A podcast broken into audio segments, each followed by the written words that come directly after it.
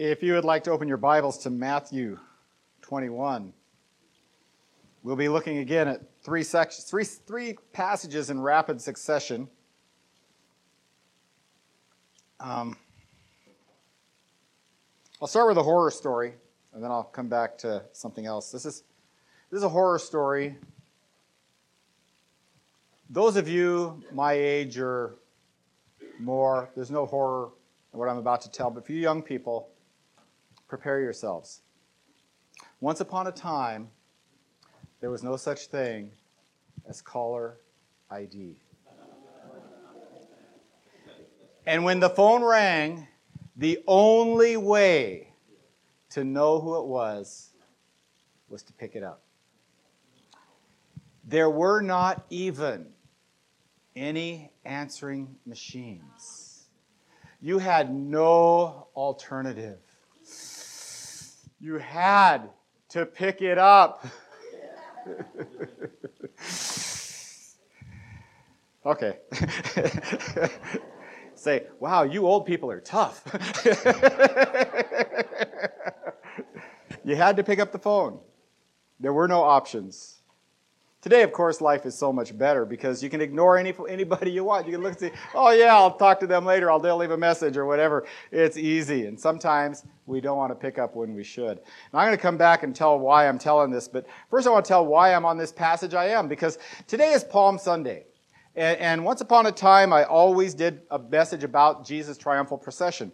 But then what we missed was the crucifixion in between because next week is the resurrection. And so then I preached every week on the crucifixion. And this week I thought, or this year I just thought, you know, I'm going to do something different. I'm going to find something that happened during this week and talk about that. And my plan was to sit down and just read in each of the four Gospels the events between Palm Sunday and the, arrest. And I didn't get very far because I got stopped right here at the end of Matthew 21 and the starting of 23 because Jesus tells three parables in rapid succession about one who was expected to respond and one who did respond. And he did three, and each of the three is different, but each of the three is on, it, it divides us into two kinds of people. And, and, and like last week when I talked about Zacchaeus and blind Bartimaeus and how what made it, part of what made the story so significant was where it was found, that it was found as he was on his way to Jerusalem. Part of what makes these parables so significant is that Jesus is in Jerusalem about to be betrayed. And like I said last week, he knows it. And it was on his heart to, to pound home this message about the two kinds of people because Jesus is speaking to these people and he needs them to know they're one or the other and they need to be the one, not the other. We're going to look at these three consecutive parables he told about people who should have answered the call and he didn't. So there's this, the first parable is of a son who said, Yeah, I'll do it, dad, and then didn't. And the other son who said, No, but did. Uh, then there's the next parable about the, the landlord who owed, was owed rent, and the people who should have given him rent didn't give him the rent, and he ended up giving the vineyard to other people to take care of. And then there's the third one. Uh, actually, that was that was the third one. The second one was uh, let's see, the old rent and the people. Who, oh, the people who were invited to the to the wedding feast and then decided not to come, and the other people who were brought in. And, and on the surface, and, and it's true, I'm not, when I say on the surface, I'm not saying this is not a true understanding of it. On the surface, and a true teaching of it is that Jesus is teaching them uh, that he is about to go, the, the, the gospel, the focus of the, of the church, or the focus of the gospel salvation is going to go away from the Jews for a time and go to the Gentiles. It's going, they, the Jews were the obvious first choice for, for this because they've got all the blessings and all the advantage and all the teaching, uh, but they are not re- recognizing Christ, Christ and not receiving Him. Instead, He's going to go to another people who are unlikely and yet will come to Him. That, that, is, that is the surface top of that, but there's, there's more to it than that because this has application, I believe, very specifically to us today. We, we should never read a scripture and say, oh, that was to those people then, isn't that interesting, and move on. We always need to stop and look at what it says uh, to us today. So first, verses chapter 21, verses 28 through 32. Jesus is, is, Jesus is speaking. If you have the red letter Bible, this is in red. But what do you think? A man had two sons, and he came to the first and said, Son, go work today in the vineyard. But he replied, I do not want to. Yet afterward he regretted it and went. And the man came to his second son and said the same thing, and he replied, I will, sir. Yet he did not go. Which of the two did the will of his father? They said the first. And Jesus said to them, Truly I say to you that the tax collectors and prostitutes will get into the kingdom of God before you. For John came to you in the way of righteousness, and you did not believe him. But the tax collectors and prostitutes did not, or did believe him. And you, seeing this, did not even have second thoughts afterward so as to believe in him. So one says no, but then he does it. And the other says uh, yes, but then doesn't. Okay. The one that says no, I feel this guy. Right? I think I'm not the only one. I feel this guy. Seems I spend half my life doing things that my first response was no. Right? Anybody else is like, no, I don't want to. And then you just go, ah, better do it. You know, it's, it's like, it's, it, that, that's me. You decide there's something, you, you just decide it's something you really ought to do, even though you don't want to. It's something you really ought to do. And sometimes it is as simple, are you ready for this? As obeying the alarm clock. Amen? I mean, sometimes, sometimes that alarm clock is just, yeah, it's a cruel taskmaster right? And sometimes it's obeying God, right? It, we got the whole gamut there. The thing that you say, I don't want to. And at first, you, that's why God made the snooze alarm or the snooze button. You say, I don't want to, but eventually you say, okay, I, I will go, I will do the thing. Uh, and I relate to this son. You know, I don't know. I, I'd like to say I have been this son, but I am this son, right? Still. The other one says yes, but then he doesn't. I feel this guy too. it's like, how can I be both sides of this example? I don't know, but it's true. I say yes at first because I know it's what, it's what I should do, but I really don't want to. And then I start trying to find ways to not do it. I procrastinate. Maybe if I put it off long enough, it'll get done by someone else. Maybe I'll just say, "Oh, is that was that yesterday? Oh no!" You know, and, uh, now you guys are all saying, "Yeah, I remember when he said that to me," right? And sometimes, I, even though I said yes, I never get around to it at all. By the way, what we've got here is a pattern set for the three parables. This is there is a constant failure of those who look promising, but then fail to live up to the promise, while those who look unlikely ultimately uh, receive the blessing. And Jesus is specifically addressing the chief priests and, and, and uh, elders. Uh, we go back to chapter 21, verse 23. Uh, and we read this When he entered the temple area, the chief priests and the elders of the people came to him while he was teaching and said, By what authority do you do these things? And Jesus responded, and it's just five verses later that he says, But what do you think? He's speaking to these people. He's speaking to those who were the most promising, to those who were the most likely, to those who should have, right? They're the ones who in school was voted most likely to succeed, or most likely to be a priest, most likely to be a Pharisee, whatever it was. They were those guys. They had had all the potential. They had all the knowledge. They had all the experience. If anyone should have responded with faith and joy when Jesus showed up on the scene, right? If anyone should have looked and said, wow, he's here, it was them. And instead, they didn't. Uh, they, they did not respond with joy, they responded with anger. Instead of responding by accepting him, they rejected him. They looked for ways to kill him. They did not want to believe in him. They avoided really paying attention to what he said. They tried to make him go away. And if it is addressed to them then, who is it addressed to now? And the, the quick response would be, well, to the pastors and elders and the leaders, people like that. And I want to say no. Teenagers, this is calling you out. You know what? You have been raised every advantage. You have been raised with every advantage. You have been raised with all the religious training, all the knowledge, all the experience. You know how to do church. You could do church blindfolded. Does it mean you will be walking with Christ five years from now? So I was saved at a college and career class. I was still technically a teenager, But you know, I was on that side of teenagers. I was, you know, usually when we think of teenagers, we think of high schoolers, and I was beyond that. And this really gorgeous young lady coerced me to go against my will. and the next week, and I got saved. And the next week, I came back, and I just kept going back.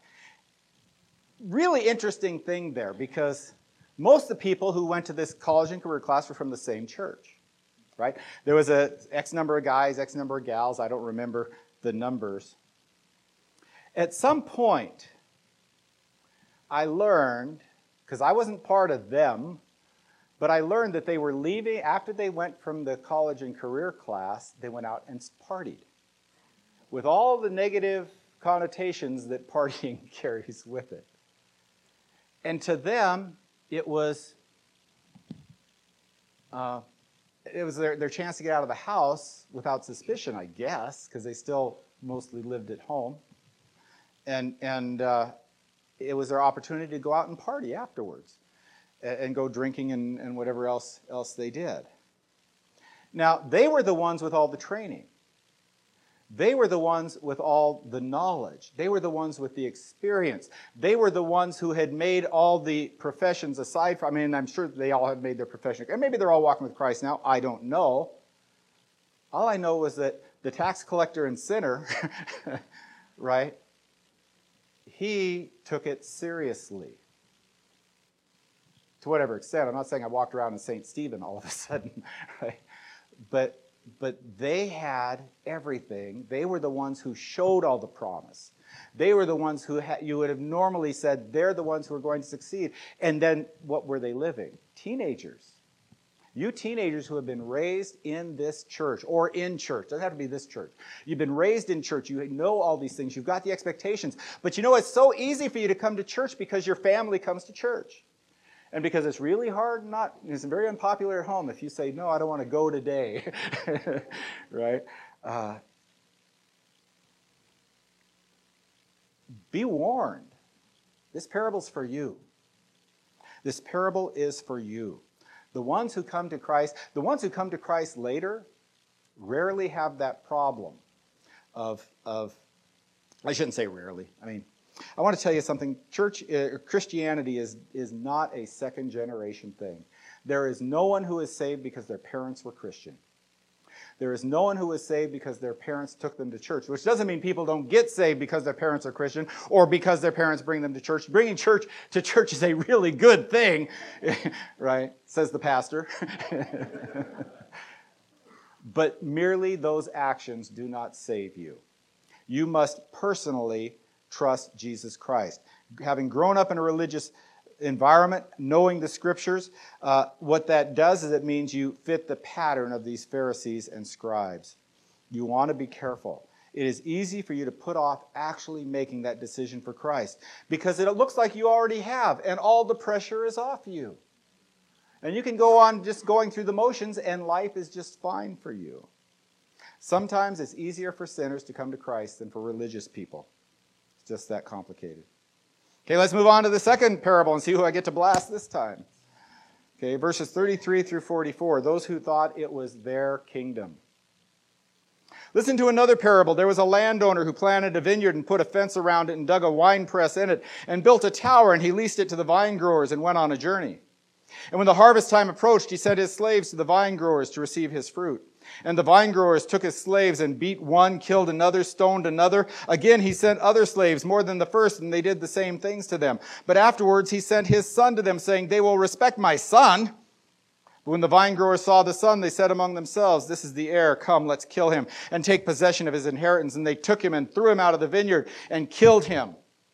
Therefore, when the owner of the vineyard comes, what will he do to those vine growers? And they said to him, He will bring those wretches to a wretched end and lease the vineyard to other vine growers who will pay him the fruit in the proper seasons. Jesus said to them, Did you never read in the scriptures, the stone which the builders rejected has become the chief cornerstone? This came about from the Lord, and it's marvelous in our eyes. Therefore, I say to you, the kingdom of God will be taken away from you and given to a people producing its fruit. It'd be taken from you and given to someone else those who thought it was their kingdom. Right? The vine growers that the king leased it to here in this story are the chief priests and elders, the very people he's talking to. And they don't miss that, by the way.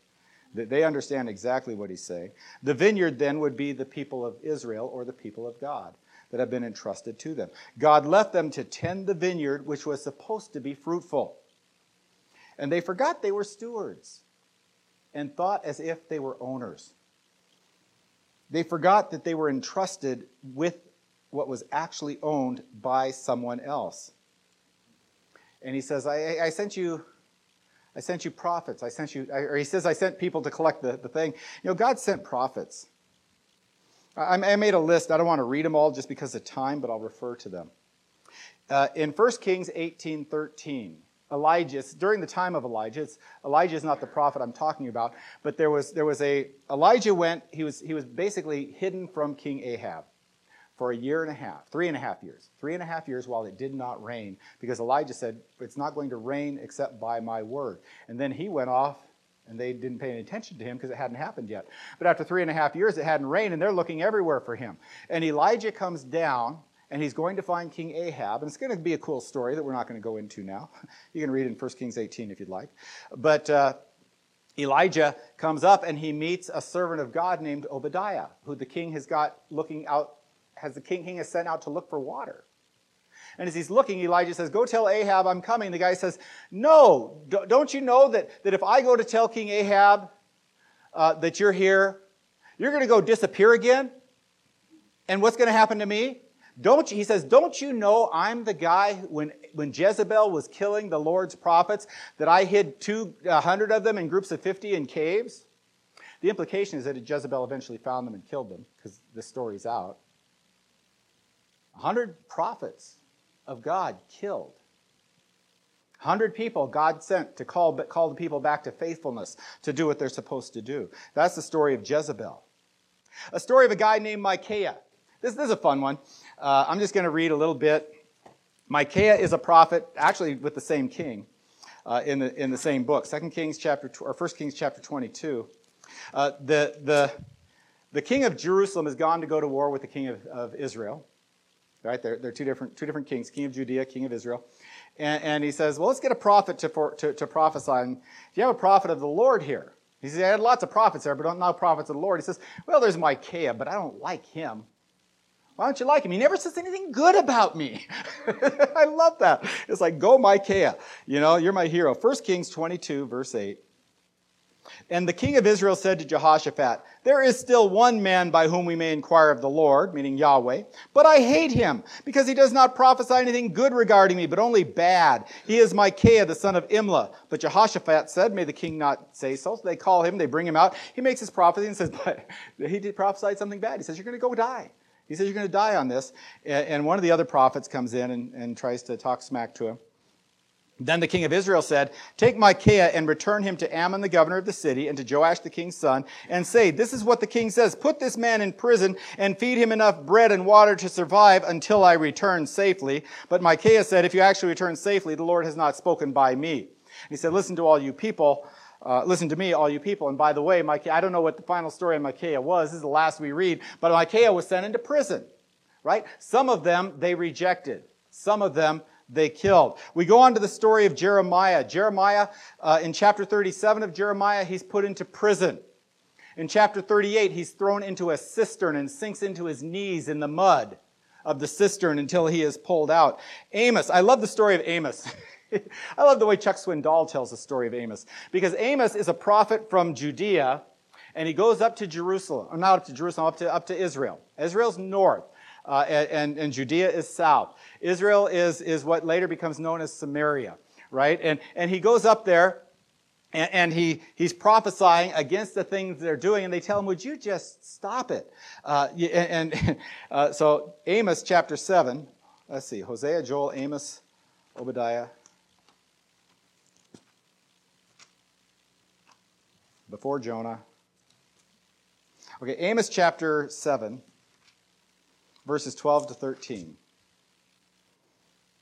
Then Amaziah said to Amos, Go, you seer, flee to the land of Judah and eat bread there and do your prophesying there. But do not prophesy at Bethel any longer, for it is the sanctuary of the king and the royal presence. They say, go somewhere else. And it's funny because uh, the way Chuck Swindoll says, they say, get out of here, you fig picker.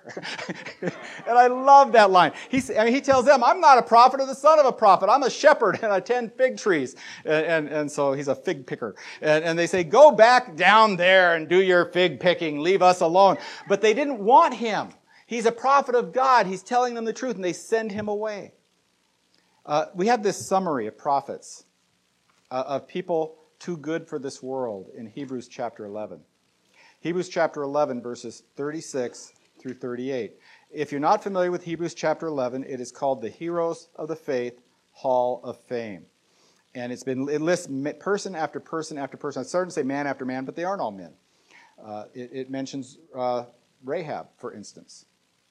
Um, and uh, we have this summary in verses 36 through 38 where he's getting to the end. He says, And others experienced mocking and flogging, and further chains and imprisonment. They were stoned, they were sawn in two, they were tempted, they were put to death with the sword. They went about in sheepskins, in goatskins, being destitute, afflicted, tormented. People of whom the world was not worthy, wandering in deserts, on mountains, and sheltering in caves and holes in the ground. He describes them being arrested and punished and killed. These people who are the ones that God sent out. The landowner sent out people to his vineyard and they were rejected again and again and again. And who was it that rejected them? But the leaders of Israel. The kings and the chief priests and the elders are the ones who led the rejection of these people, who led, who led in their being persecuted and punished and chased and killed and beaten and run off. They rejected and killed the messengers he sent. They replaced his will with their will. See, and they still were religious, right? Isn't that a wonderful word? Religious. They still were religious. They still claimed to be representing the vineyard owner. But they had replaced his will with their own, his words with their own, his teaching with their own. They replaced his word with their dreams. Jeremiah says, Let the man who has dreams uh, tell his dreams, but let him who has the word of God proclaim the word of God. What has the wheat to do with the chaff? God's word is wheat, their word is chaff. It's a dream. It sounds good. It looks like something, and it's nothing. They replaced his truth with his lie, and they acted like his kingdom was theirs. And now he sends his son to remind them who he is and what will they do with this son? And this story is told two or three days before Jesus is arrested. This parable clearly tells us they'll kill his son, verses 38 and 39. But when the vine growers saw the son, they said among themselves, This is the heir. Come, let's kill him and take possession of his inheritance. And they took him and threw him out of the vineyard and killed him. Right? He's telling them exactly what's going to happen to the, to the son. And then it tells us that because these who were supposed to honor the landowner rejected him, they will be served, he will be served by others. He's going to reject them, and he will be served by others. So, who are the equivalent of these tenants today? And, and, and I have to say, yeah, I think we're talking about pastors and elders and church leaders who can say, This is my kingdom. I'm going to make this about me. I'm going to make this serve me. I'm going to make this do what I want according to my will. People who have been entrusted with responsibility, people who have been entrusted with privilege, people who, if they're not careful, can let the t- tend the vineyard for their own profit instead of the honor, uh, owners. Little, little piece of trivia. Did you know that becoming a pastor is the easiest way in America to become the CEO of a corporation?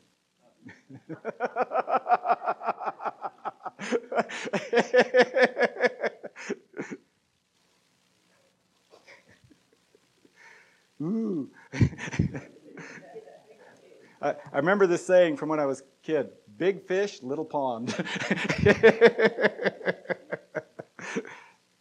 it's easy to forget who we serve. It's easy to forget that we serve. It's easy to start thinking we are to be served. And, and this is not an outpost of some man's kingdom. This is an outpost of God's kingdom. And we need to remember that.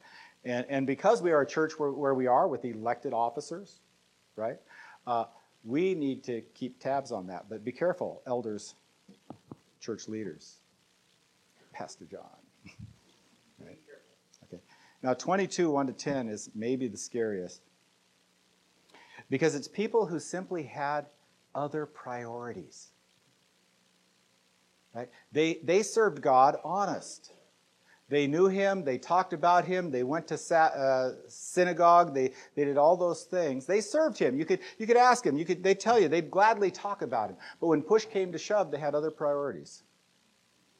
Jesus spoke to them again in parables, saying, The kingdom of heaven is like a king who held a wedding feast for his son. And he sent his slaves to call those who had been invited to the wedding feast, and they were unwilling to come. Again, he sent other slaves, saying, Tell those who have been invited, Behold, I prepared my dinner, my oxen, my fattened cattle are all butchered, and everything is ready. Come to the wedding feast.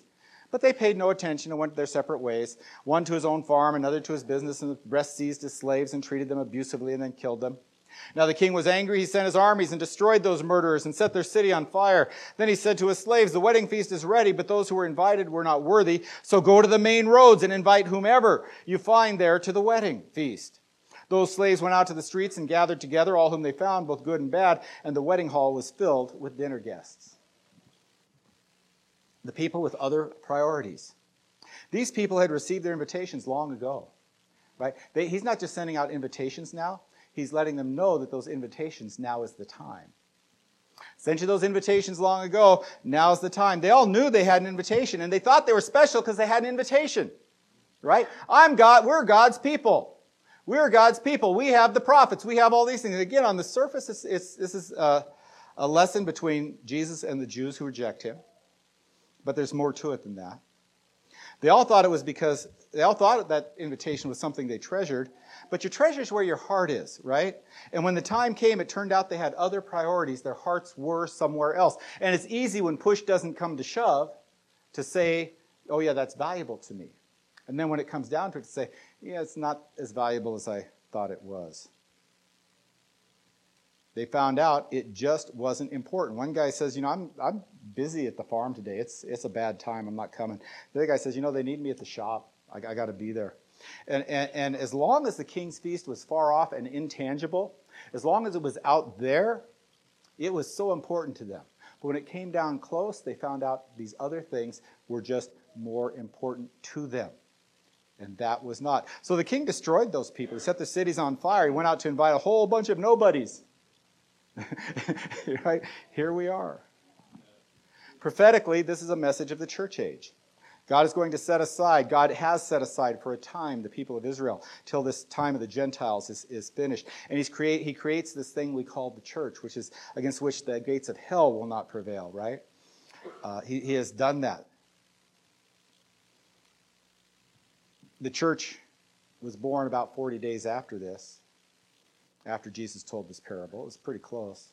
But there is a message not just for those people back then, there is a message for us now. And that is, it is easy to say the right things because you know it's the right thing to say and not give an honest look at your heart. And does my heart say the same thing my mouth is saying? Are your values really what they are? Does your reality actually match your words? Many people live their Christianity as if it's all they need to know is the answers to a test. And so long as I can say the right words at the right time, I will get a passing grade. And because I said a prayer in 1977, which I did, some of you going, wow. right? Because I did that, I mean, and I could talk about I'm saved because I said a prayer in 1977. I hope, I really hope in fact, I'd be crushed if someone says, You know, I'm glad you said that prayer because otherwise I don't think you're, you're there.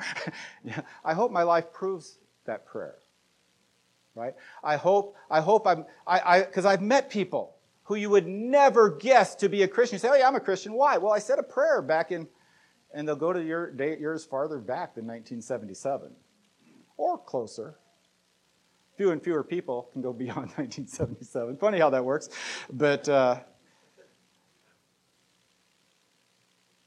what they've got is because you don't see it in their lives. You go, I'm not I can't say that person is not saved because saved people sometimes don't live the way they're supposed to.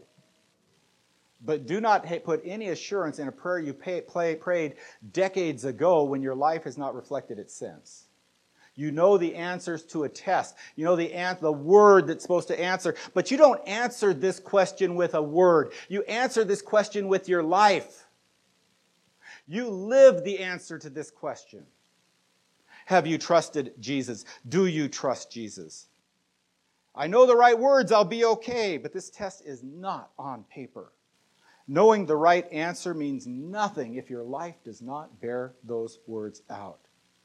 These people, when it came down to it, their priorities were different. They said the right words, but they did not lodge in their hearts. And somehow they thought they were okay because they had them up here. As believers, we gladly exclaim, Yay, I'm invited to the feast. Be more than invited, be ready to go. Not only be ready to go, be ready to drop things to go. right? It's like it's like the really good thing you want to do, you will drop what you're doing. Right? If you're in the shower, get dressed first. you know, be ready to drop what you're doing and go to the feast. Make sure Jesus really is your priority. And by the way, this one's for all of us. This one isn't for the teen. I mean, it is for the teens, but it's not just for the teens. This one is for the elders and, and pastors, but it's not just. This one is for all of us. Jesus is calling you, and he is expecting you to answer uh, because you look like you're ready to answer. You know, you know another thing that happened just before this? I think it happened the day before as I read this. I'm not really sure. Is Jesus cursed the fig tree. You know why he cursed the fig tree? Because it looked like it was going to bear fruit, but it wasn't bearing fruit. Interesting thing to happen just before these three parables. You almost think there's a theme with this. Make sure that just make sure you are more than, than voted most likely. Right? Make sure you are what you claim to be. Make sure you haven't been making empty boasts when you talk about Christ. Uh, let your heart be ready for Him. Let's pray. Lord Jesus,